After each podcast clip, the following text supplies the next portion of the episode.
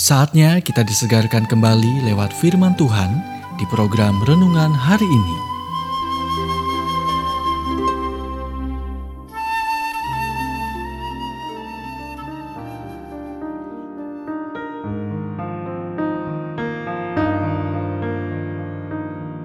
Renungan hari ini berjudul Bagaimana Membantu Orang yang Terluka. Nats firman Tuhan, pengkhotbah 10 ayat 12. Perkataan mulut orang berhikmat menarik.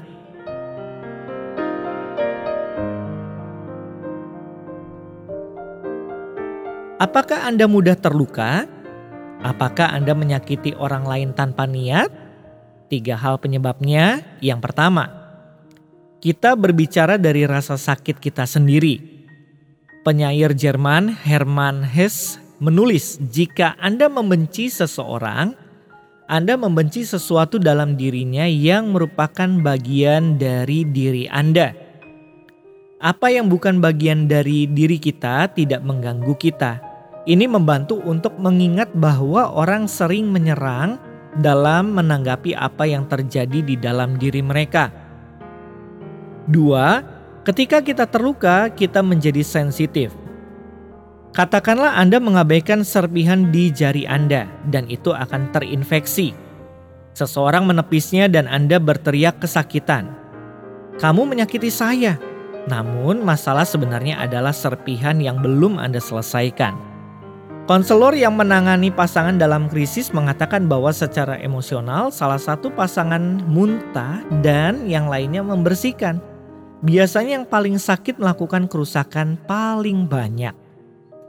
Tiga, mengatasi luka kita membutuhkan waktu. Perbaikan cepat tidak akan berhasil. Hal paling baik yang dapat Anda lakukan ketika seseorang terluka adalah menunjukkan bahwa Anda peduli. Dan jika mereka mau untuk membantu mereka mengatasi masalah mereka dan mengatasi rasa sakit. Hal baik bisa datang dari situasi buruk sebuah perusahaan pembersih yang bekerja di saluran pembuangan di bawah jalan kota menemukan 61 cincin berlian, banyak koin antik, dan peralatan perak. Itu adalah pekerjaan yang tidak menyenangkan, tetapi para pekerja diizinkan untuk menyimpan barang-barang berharga yang mereka temukan. Anda mungkin harus berurusan dengan beberapa hal yang cukup buruk, tetapi dalam prosesnya anda mungkin menemukan beberapa harta yang tidak Anda ketahui keberadaannya. Dan setelah semua kerja keras Anda berakhir dengan hubungan yang hebat. Anda baru saja mendengarkan renungan hari ini. Kiranya renungan ini terus mengarahkan kita mendekat kepada Sang Juru Selamat, serta menjadikan kita bertumbuh dan berakar kuat di dalam Kristus. Bila Anda diberkati, Berikan kesaksian Anda melalui WhatsApp di 0817 222 959 atau jika Anda ingin memiliki buku renungan hari ini, Anda bisa dapatkan di Radio Suara Gerasi FM, Jalan Setiabudi 31 Cirebon. Dengar dan lakukan firman Tuhan, maka hidupmu akan selalu berkemenangan.